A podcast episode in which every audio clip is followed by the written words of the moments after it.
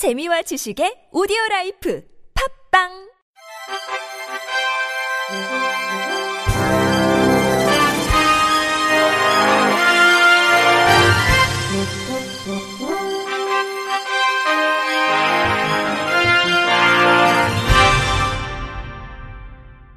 청취자 여러분 안녕하십니까? 8월 3일 목요일 KBIC 뉴스입니다. 방송통신위원회는 시청각 장애인의 방송 접근권 향상을 위해 장애인용 TV를 오늘부터 보급합니다. 지난 6월 전국 지자체와 협력해 저소득층 시청각 장애인을 대상으로 신청서를 접수했으며 적격자로 우선 선정된 1,600명부터 보급을 시작하고 11월까지 12,000대를 보급할 방침입니다. 올해 보급되는 TV의 크기는 28형 69.5cm로 청각장애인의 자막방송 시청 편의를 위해 자막 위치를 자유롭게 이동할 수 있으며 자막의 색상, 폰트, 크기 등이 변경 가능합니다. 또한 시각장애인을 위해 채널 변경, 프로그램명, 메뉴 등을 음성으로 안내해주는 서비스의 음질과 기능을 크게 향상시켰습니다. 점자 및 단축키가 포함된 전용 리모컨이 제공되고 영상으로 제작된 사용 설명서가 TV에 탑재돼 한층 편리해졌습니다. 방통위는 하반기에 시청각 장애인용 TV에 대한 만족도 조사를 실시하고 이를 바탕으로 내년에는 기능을 더욱 개선할 계획입니다. 장애인 권익 옹호기관이 학대받은 장애인의 임시보호 및 사회 복귀를 지원하는 쉼터를 위탁받을 수 있도록 하는 법안이 발의된 것에 대해 장애인 단체가 반대 입장을 표명했습니다.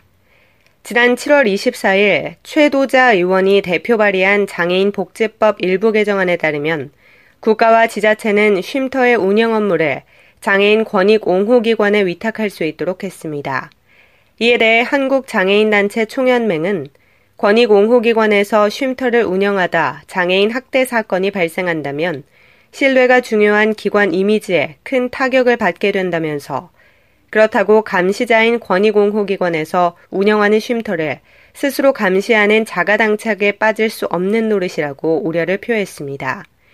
올해 1월부터 운영되고 있는 권익옹호기관은 장애인 학대를 예방하기 위해 설립된 기관으로 현장 조사, 응급조치, 피해자 지원, 사후관리 등을 주로 담당합니다. 이러한 업무의 특성상 권익옹호기관에는 조사의 공정성, 기관의 신뢰성이 동반돼야 하고 장애인 학대 감시기관으로서 운영의 독립성은 필수적인 조건입니다.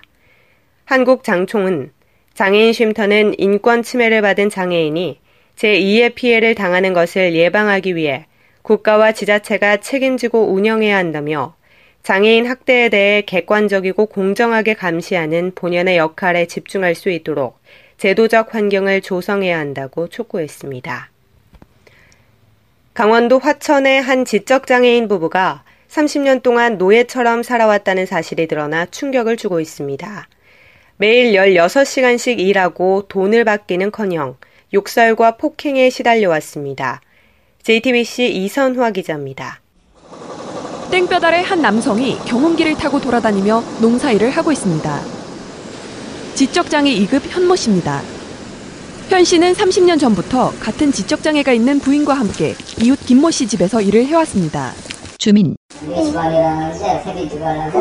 그때 되면 그, 그 사는 있어요. 그 걸어요. 네, 비가 오나 눈이 오나. 네. 저희가 새벽 4시 반에 일어나는데 그때 되면 타고 다니는 사륜 오토바이가 있어요. 시동을 걸어요. 비가 오나 눈이 오나 매일 매일 새벽 집에서 1km가량 떨어진 김 씨 집으로 출근해 하루 16시간씩 농사일과 집안일을 해온 겁니다. 이웃들은 현 씨 부부가 김 씨로부터 욕설과 폭행을 당하는 것으로 하루를 시작한다고 말합니다. 주민 편하게 드시라고 편하게 새벽부터 그 사람 때문에. 편하게 구시라고 표현해 부시라 그러면은 뭐 욕하는 거예요.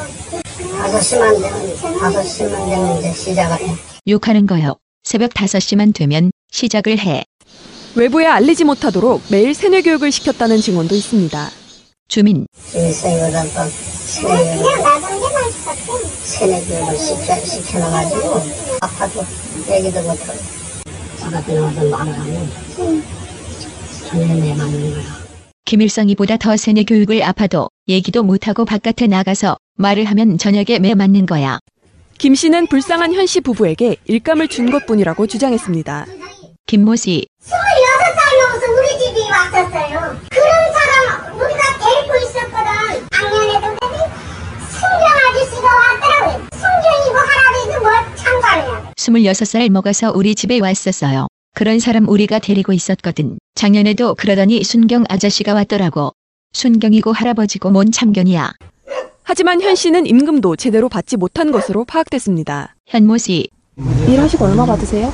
뭐 저 받는 대로 받는 거죠. 뭐 받는 대로 받는 거지. 식사하셔야 되죠. 네, 저희 어머니들 때문에 네, 소여물도 줘야 돼.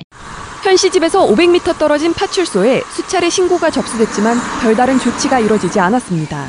주민, 어떻게 보호소들도 내 책임이 있는데 그거 지금 안 돼요 이게 예. 하나 살자고 그지 거기 아니면 죽는 줄 알고 그러고. 어떻게 보면 저희들도 책임이 있는데 현 씨가 거기 아니면 죽는 줄 알고 최근 또다시 폭행 신고를 받고 출동한 경찰은 우선 현 씨 부인을 구출해 병원으로 옮겼습니다. 복지사, 짜장면 사다 놔야 되고 또그 일하러 가야 된다 그래도 평생 그렇게 사셨으니까 짜장면 사달라 그랬대요.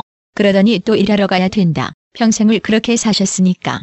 경찰은 현 씨 부부에 대한 김 씨의 학대와 임금 착취 여부 등에 대해 수사에 착수했습니다. JTBC 이선아입니다. 제주 발달장애인 오케스트라 하음 앙상블이 오는 8월 8일부터 16일까지 열리는 제22회 제주 국제관악제 무대에 오릅니다. 하음 앙상블은 제주도 내 발달장애인들로 이루어진 관현악 연주단체로 현재 1에서 3급의 발달장애인 20여 명이 단원으로 활동하고 있습니다. 지난 2014년 창단 연주회를 시작으로 매년 정기 연주회와 작은 음악회 등의 다양한 활동을 하고 있습니다. 이번 제주 국제관악제에서는 프리즘 앙상블과의 협연도 예정돼 있어 장애인이라는 편견을 깨고 음악을 연주하는 아름다운 모습을 선보일 전망입니다. 하음 앙상블 측은 함께 만들어가는 기적과 같은 하모니와 선율에 격려와 응원을 바란다며 많은 관람을 당부했습니다. 한국장애인개발원 충청남도 발달장애인 지원센터가 2일 대한법률구조공단 대전지부 천안 출장소와 발달장애인 지원체계 구축을 위한 업무 협약을 체결했습니다. 양 기관은 협약에 따라 발달장애인 민사, 가사 및 형사 법률구조 업무, 발달장애인에 대한 권익 옹호 관련 정보 공유, 발달장애인 법률 지원을 위한 연계 방안 마련 등에 상호 협력하기로 했습니다. 김광선 충남 발달센터장은 발달장애인을 위한 다양한 법률적 지원을 통해 당사자와 가족의 권익 옹호를 실현할 수 있기를 기대한다고 전했습니다. 한편 지난 4월 개소한 충남 발달센터는 충남 지역에 거주하는 만 1,700여 명의 발달장애인에 대해 개인별 지원 계획 수립과 서비스 연계, 피해 또는 가해 발달장애인에 대한 현장 조사 동행과 보호, 공공 후견 지원 등의 업무를 수행하고 있습니다. 경상남도는 작은 변화 큰 행복이라는 주제로 제27회 장애인 야영대회를 7월 31일부터 8월 3일까지 거제시 동부면 가베랑 리조트 수련원에서 개최했습니다. 이번 대회는 장애인 가족들에게 자립의지와 강인한 정신력을 갖게 하고 사회생활에 대한 적응 능력을 키우기 위해 마련됐습니다. 주요 프로그램은 해양 트레킹, 바다 래프팅, 카약, 갯벌 체험, 신문 만들기, 장기 자랑 등으로 장애인이 직접 모든 활동에 참여함으로써 동료 간의 우위 증진과 사회생활 적응력을 키우는 계기가 됐습니다. 8월 2일 개최된 기념식에는 장애인 복지 증진을 위해 노력한 공로자에 대한 표창 및 감사패 전달과 축하 공연이 진행됐습니다.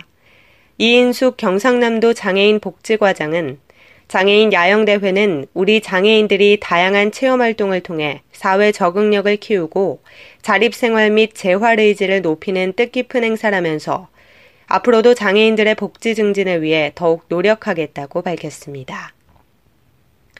앞으로 팟빵에서 KBIC 뉴스 등 KBIC가 제작한 팟캐스트를 들을 수 없게 됐습니다. 한국 시각장애인 인터넷 방송 KBIC는 앞으로 팟캐스트 서비스 중 하나인 팟빵에 제작 중인 팟캐스트를 별도로 올리지 않기로 결정했다고 지난달 30일 밝혔습니다. 이는 팟빵이 최근 팟빵 서비스와 팟 호스팅 서비스 통합 이후 RSS 피드 자동 업데이트를 중단한다고 밝힌 가운데 변경된 정책은 팟빵 호스팅을 쓰지 않는 팟캐스트의 경우 팟캐스트 제작자가 팟빵의 별도의 과정을 거쳐야 새로운 에피소드가 노출된 데 따른 조치입니다.